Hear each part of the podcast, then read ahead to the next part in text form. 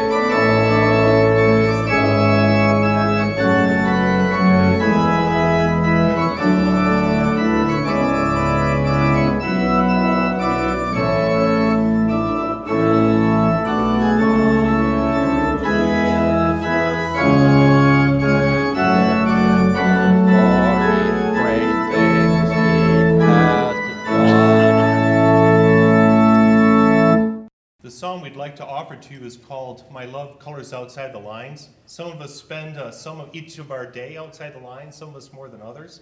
We'd like to dedicate this song to all the beautiful people who live outside the lines.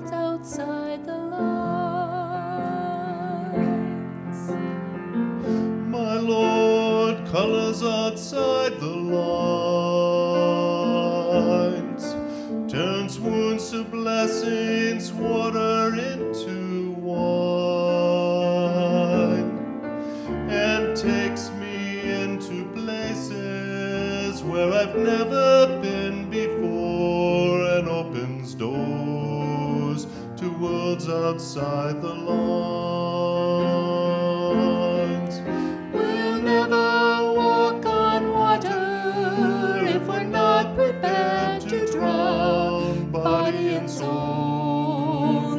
soaking from time to time. And we'll never move the gravestones if we're not prepared to die and realize there are worlds outside the lines. My soul longs to color outside the lines. Tear back the curtains, sun, come in and shine. I want to walk beyond the boundaries where I've never been before. Throw open doors to worlds outside the lines. We'll never walk on water if we're not prepared to drown. Body and soul need a soaking from time to time. And we'll never move the gravestones if we're not prepared to die and realize there are worlds outside the lines.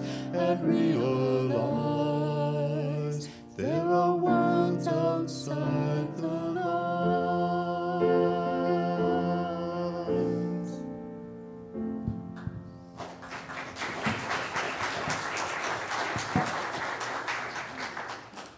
I want to thank Tim Nance for allowing me to walk outside the lines today, too.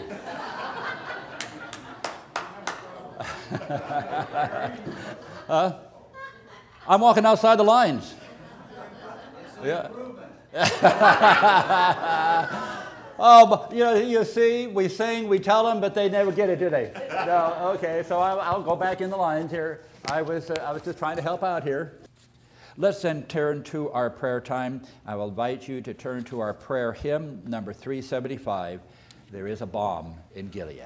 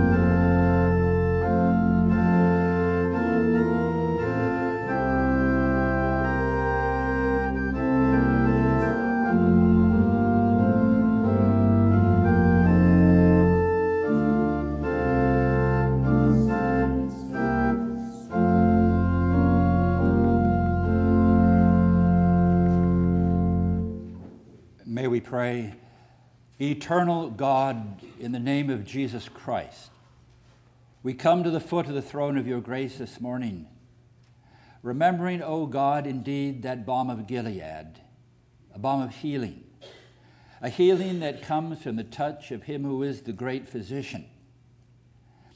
A healing and a balm, O God, we pray, in our world today, a world truly that needs the healing of its sin-sick soul, a world of war, of hunger, of so many hatreds.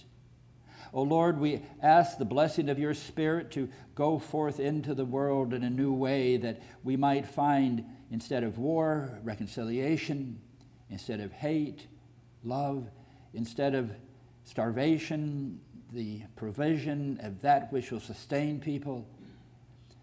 And in our own lives, O Lord, in the many myriad ways in which our lives need to be touched by you, O God, we come, sometimes broken people, hurting, problems in families, relationships, sometimes even our relationship with you. O God, we seek that balm of Gilead that heals the sin-sick soul. And so, Lord, we take these next moments, and in but simple silence, pause a moment to feel the presence of him who walks in our midst, Jesus Christ. And might we pray, O Lord, that he would reach out his hand to touch each of us, and that he might heal our sin-sick souls.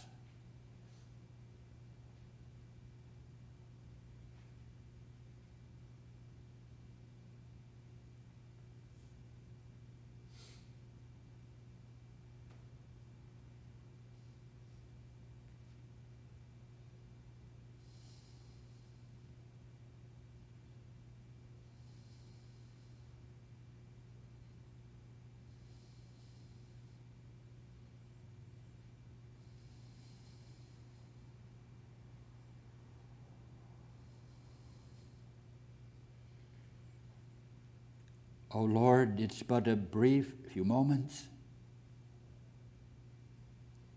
but may we remember that with you, a moment of time becomes eternity.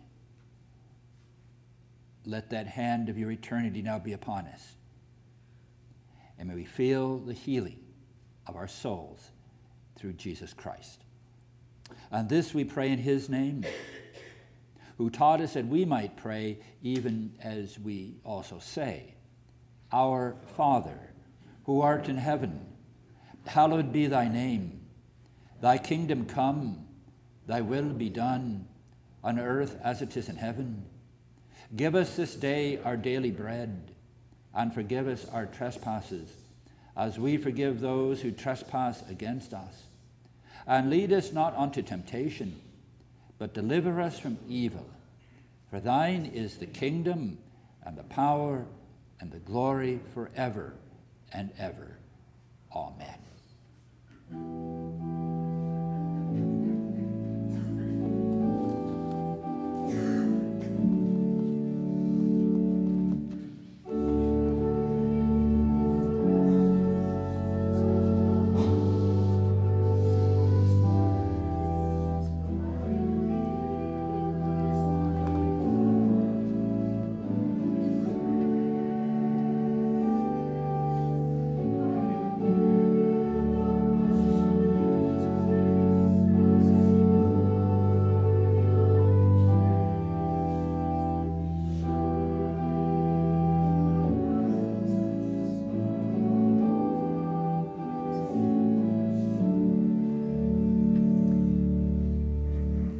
Ushers, come forward as we receive our morning's gifts, tithes, and offerings.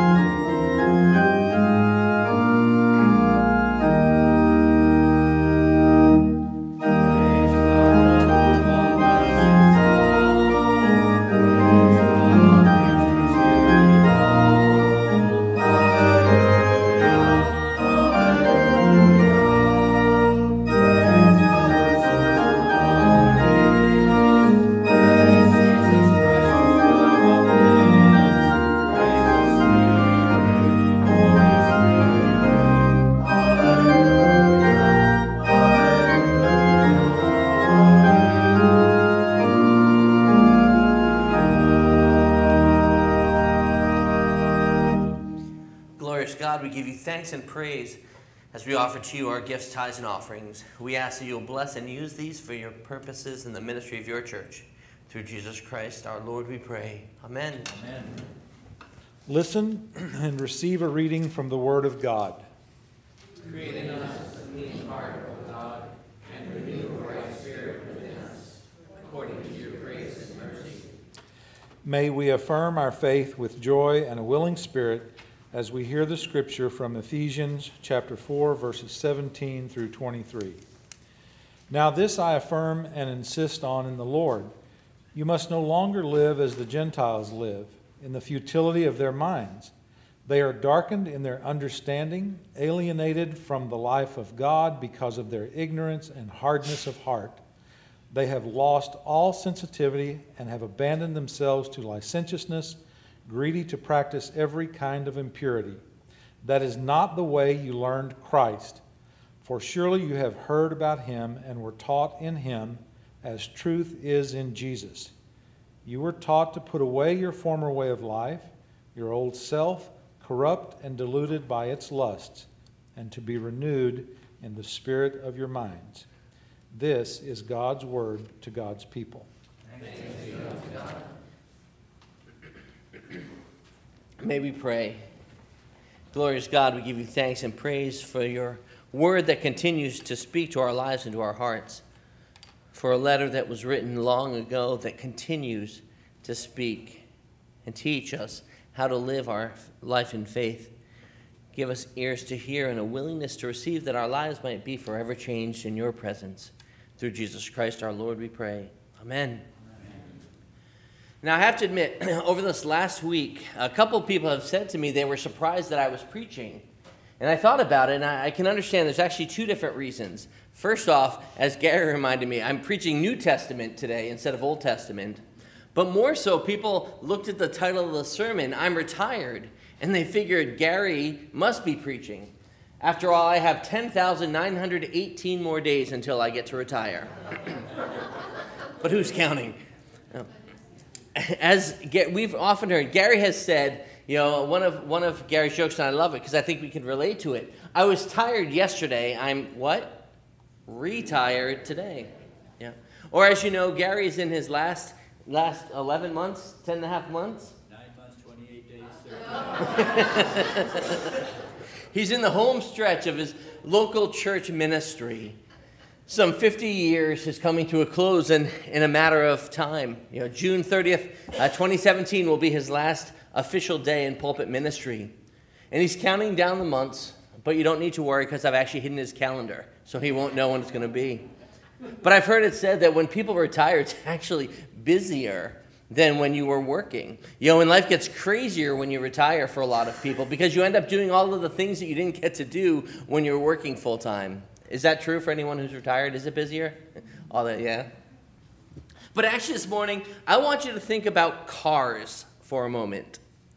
Because I, have you ever tried to drive without tires on your car? Or if your tires are bad or and Uh, in, in poor shape, it could be a potentially hazardous situation trying to drive with bad tires. Checking your tires is kind of like going to the dentist. You know, we know that we need to do it. We know we need to keep up on that, but we often put it off till the last, uh, absolute last moment until we have to get it done. But according to the National Highway Safety Administration, they say that nearly eleven thousand car crashes occur each year because of bad tires. And I bet you didn't know. Here's a little trivia for you. I bet you don't know Kenny Rogers learned this lesson the hard way. See, one day he was driving down the driving down the highway and his tire blew off. So he pulled over to the side of the sh- or to the shoulder and he shook his head and he said, "You picked a fine time to leave me, loose wheel."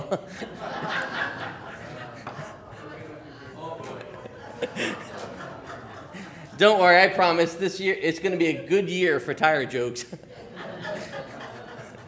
One more, just because I have to. I'm sorry. A person walks into a doctor's office, and he's, you know, he's kind of shaking his head, and he says, "Doctor, doctor, I don't know what to do. I feel like a bicycle." And doctor scratches his chin for a moment and says, "Oh, you're just too tired." All right. I promise, no more. Kidding aside, there are some warning signs that your tires might be bad, and we've probably all heard them or, or know these signs, but your tire could have bulges, gouges, or cracks in it. The tread on your tire could be low. You could have low tire pressure. Or when you're driving at higher speeds, your, star, your car starts to shake or, or to vibrate the further you go. But you see, the joy with tires and the joy with cars is, especially in newer models, that there's that little warning light that comes on to warn you that your tires are low or that your tires need to be repaired or replaced. Yet even with all of these warning signs, not everyone pays attention to them, and not everyone responds to them. And as a result, they don't do that which is necessary to bring forth better car performance. They don't get that problem fixed. A simple maintenance check can go a long way. Even going in and just having your tires rotated to have even wear and tear. Now, you might be wondering, what does a new set of tires have to do with our faith? And the answer is simple. We just finished our eight-week study on religion versus relationship. But we continue to do certain things exactly as we always have done them because they work. And we continue to do the same thing even when the signs point to change, even when the signs point to, to do something different. It's that old definition of insanity. What's the definition of insanity? Right, to do the same thing the same way over and over again, expecting a different result. You know, we can continue to live this way, or we can, we can allow the Spirit to give us a new set of tires in our faith, in order to keep us actively moving and growing by a transformational relationship to God through Christ, rather than simply going through the motions in order to, to show the world or to, to make the world happy and say, look, we're good Christians, we're doing it the right way. Living by faith on a daily basis can be hard and tiring, to say the least. And as a result, sometimes we just simply need that routine maintenance done just to come before God and experience a refreshing, to experience something new. We can, be, we, we can become complacent in our faith where it becomes routine. It becomes that religion and not relationship, what, what Gary talked about last week. No, we come to a place in our faith where we know what we know, and we don't want to allow ourselves to be changed by God's word, or to be changed in our lives and changed in our actions. I, I remembered at the eight o'clock service, and I, I apologize there, I'll apologize again. I had a conversation with someone years ago, and if it was one of you, I, I'm sorry because I really don't remember. Um, but I had a conversation with someone years ago, and we were talking about uh, about how we change and what we do in things. And we got on the topic of young families in the church and a desire to see more young families come to the church. And so I said to this person, oh, you know, one of the ways to, to help that is if you build a relationship. You know, if you get to know people and invite them, and uh, or, or when they're out on the patio, invite them over for lunch, or and gave all these views. To which the person responded, I don't want to do it. I don't have any more time in my schedule. I don't have the desire for any more friends. I don't want to change. You know, we can understand God in certain ways and hard, have a hard time accepting that God will work even outside of our understanding or our expectations of what God can do. And sometimes when God does work outside of our understanding or, or does things that we aren't familiar with or comfortable with, we can refuse it, we can reject it, or we can just choose to say, God, that, that must not have been you. In regards to faith, some Christians have let the tread go low. They've experienced cracks and gouges in their relationship with God. Their faith is running low. Or sometimes life just seems to shake us to the very core, to our very foundation, and we start to feel those vibrations occurring. Yet even with all of these warning signs, even with all of this happening, sometimes there's little hope or, or a desire for change. We see these things coming. We experience these things in our life, but we don't know how or don't want to change. So I want to remind you, if you're a race car fan, even the best IndyCar dra- driver, the best NASCAR driver, as they're going around doing their five hundred laps, one hundred laps, make time for a pit stop. They pull into the pit stop and get a brand new set of tires in order to finish the race strong and avoid a blowout and avoid the the, tear, uh, the, the, the tire tread dying. And maybe it's time in our faith to just come for a pit stop, to come to God to retire us in our faith, to give us a new foundation, maybe to rotate the tires. Maybe you're worn out, you don't want, or and you want to experience God's grace and love and community. Maybe you need tr- new traction because you feel like you're slipping in your relationship with God. Maybe you need to find that firm foundation, which is Christ, to stand upon because you find that the doubts are, are creeping in where faith once shined brightly.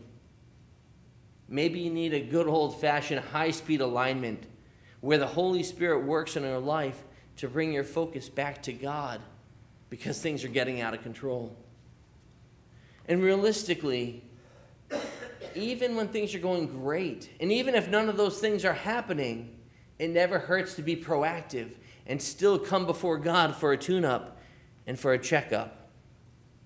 And I believe that this is the heart of these verses in Ephesians. You see, this, per, this passage isn't devaluating human life. You know, those uh, those Gentiles, what they're doing. It's not taking away human worth, ability, or accomplishments. Rather, Paul is saying to reject the way of life lived apart from God in order to live a life fully for God. Paul encourages believers to move from complacent to vibrant, from knowing about God to knowing God. From living the same old life like we always have to living as a new creation formed in relationship with God through Christ. Paul is calling for something new and something different. You know, and Paul lays it out in no uncertain terms here. He said, if any want to follow Christ, they could no longer be like everyone else, and they could no longer keep living the way that they had always done it. Rather, to be transformed by the truth and good news of Jesus Christ. I remember years ago, I was uh, used to work for a Christian ministry in the national parks, and I was recruiting here in California. And I went up to Santa Barbara, and I walked into a Christian bookstore. And I used to love this author. She was a historical fiction author. And I read all of her books about uh, people in the Bible. And one day in this bookstore, I saw a brand new book that I had never seen by her uh, about Samson. And I remember thinking to myself, oh, this is great. I have to buy it. You know, I don't know much about Samson. And no sooner did those thoughts come to my brain that I'm like, that's the dumbest thing I could have said. If I want to read about Samson, I should read Judges, you know, not this person's interpretation. You know, Paul says it this way, truth is in Jesus. It's a twofold understanding. To find this truth is to find Jesus. And when we find Jesus, we find the truth. You see, Paul realized that in order to be truly changed, it was move to move from self-focused to Christ-driven, from doing things that we think or accept to doing things that God desires and expects. It's to move from self to God. Paul addressed it this way. Again, we learn to move from a former life to a new life in Christ, or to learn to have a new mindset where we learn Christ. Not learning facts and figures about him, you know, not studying all about this person that may or what. It's knowing him as a person, as the living Word of God, found in history, found in reality. It's the man and the divine in one. It's learning to have a first-hand knowledge of him and how radically different his life was. He wasn't, I say this tongue-in-cheek, he, he wasn't normal. You know, he didn't do what was expected in his day and age. He rocked the boat. This new life moves us from our understanding to God's inspiration. You know, we can pat ourselves on the back and build ourselves up and say, look at all these things I know about God, or look at all these things I know about faith. But if we don't put them into practice, then what good is it? It's a head knowledge. And see, this is one of the things that Paul addresses, to move from a hardness of heart toward God and a head knowledge of self-acclamation to a life lived for God. To have a softened heart before God. You know, in, in Genesis it says Pharaoh's heart was hardened. And when his heart was hardened, he couldn't do that which was asked of him. It's to have a heart of flesh and a heart for people as God has a heart for them. It's to move from self-serving to outward reaching, from doing faith the way we want to allowing the Spirit to move in and through us the way God desires. From rejection of the good news of Jesus Christ for the transformation of the world to fully accepting as disciples the transformational power that comes th- by God through Christ and the Holy Spirit. There's a transformation that takes place. This last Thursday, we began uh, the class on, on what would Jesus do. You know, we meet every, we're going to be meeting every Thursday, and we're looking at what does Jesus, you know, remember those old braces, W W J D? You know, what is, what would Jesus do? Bob has one. And Dennis, sweet. You know, this past Thursday, I asked the question. I, I changed the initials. I, I love the W W J D, and it's a great reminder. But I, I changed the initials to W D W D. Bob, you can't answer this one. What does W D W D stand for? What did Jesus do? Not what, no, not what did Jesus do. W D W D, what do we do? You see, and I changed the letters for three reasons. Number one, sometimes when we look at the what would Jesus do, well, we say, well, we're not Jesus. No, but we're called to be Christ-like. Two, we don't necessarily do what Jesus does because we don't necessarily always know what Jesus does. Either we haven't looked or studied or, or, or really wanted to, to know. Or three, we don't do what Jesus does because it's hard. And sometimes it seems as though if if you're if we're honest with ourselves, if we're looking at Christians, you know, Christians are supposed to be loving. We're supposed to, you know, just wrap our arms around people and coddle them and stroke them and say everything's great, everything's okay. Well, if you look at what Jesus does, Jesus sometimes gets in people's faces, and Jesus sometimes gets angry, and sometimes Jesus doesn't speak, and Jesus does everything that we as humanity does, that we do. But as Christians, we, we tend not to think that that's what we're supposed to do. You see, I say this all the time as disciples. If we're truly to live as disciples, then it's more than just following actions, because some of Jesus' actions were actually talking and sharing the good news of a relationship to God with people. As we proclaim our faith within this world, by very nature, then there is to be, there is going to be something different in the way that we live our lives when we live by faith. When we experience God firsthand, things are going to be different. A way that brings glory to God as we share God's good news and love and grace with the word and action to others.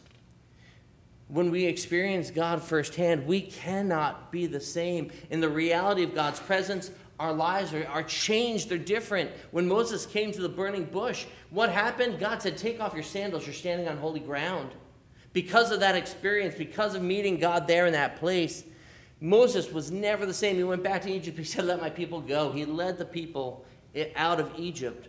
Jacob changed his name to Israel after wrestling in the wilderness that night before going back to meet his, uh, his brother Esau.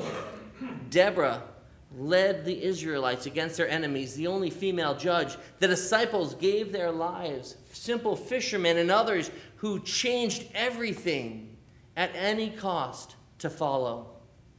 Throughout the history of the church, people have gone to every corner of the world to proclaim the gospel of Jesus Christ, the good news for all the world. You see, Paul wanted Christians to stop living for themselves, to stop living just like everybody else and doing what everybody else was telling you to do, to move from a head knowledge of God to a heart knowledge for God, to move away from greed and wealth and sexual temptations and impurities, and rather to live for something greater than ourselves. We've all heard it said countless times, what is the greatest commandment? The greatest commandment is what? Love the Lord your God. And the second is like it. What is the second? To love your neighbor as yourself. You see, I have no doubt that that was intentional. You know, why to love God first? Because you cannot love your neighbor unless you love God first. Because if we love our neighbor as ourselves without God, how are we going to love our neighbor? We're not. We're going to be self-centered. We're going to love ourselves, not our neighbor. to love God means we then ought to love our neighbor because God loves our neighbor and God loves us. You see, we make choices all the time that either draw us closer to God or draw us away from God. And we see the effects of a life lived apart from God. Every day, turn on the news. Look in your neighborhood. Look around you. Look in your own home. There's conflicts. There's crime. There's self-centeredness. There's moral decline. There's countless things that happen when we remove God from situations. Now, I know, I know that we say, well, we're, we're good people, and that might be true, especially in comparison to others. Look what, you know, we might not say this, and I hope you don't say this, but look what I did versus look what so-and-so did, you know, or I'm not quite as bad as this person, or I'm not quite, and we put degrees on sin, and we put degrees on our actions. But if we're willing to acknowledge it, when we look at the world around us, our good is never good enough. The world isn't a perfect place. God's good is great enough to make the world a different place. You know, we've come to accept that old saying, you can't teach an old dog new tricks. Well, I want to tell you this morning, you absolutely can teach an old dog new tricks when you know the teacher. When we remain open to God's teaching and to God's direction, we learn to live by faith. Do you really want to see God do something great in this world? And I'm not talking about a prosperity gospel, you know, where you dream it, you achieve it. If you believe it, you attain it. If you focus on yourself, something great is going to happen. But rather, it's a simple act of faith as we continue to seek God out through Christ. With a desire to be transformed, we will change the world, one life at a time. And that's our life. This morning, do you need a new set of tires in your faith? Do you need a simple tune-up for God to transform your heart and your life in order that we might share the good news of Jesus Christ? I believe God's shop has the greatest white wall radial tires anyone could ever ask for. We just need to come and receive. May we pray. Glorious God, we give you thanks and praise that you meet us where we are, that you call us ever onward in our relationship with you through Christ, that you desire to do something new and something great. God, wherever we might be in our walk before you, it's never too late to take another step. Meet us here, that our lives will be forever changed through your grace and glory. Amen. Amen. If you'd please stand as we join in our hymn of dedication, two hundred three, Hail the Lord's Anointed.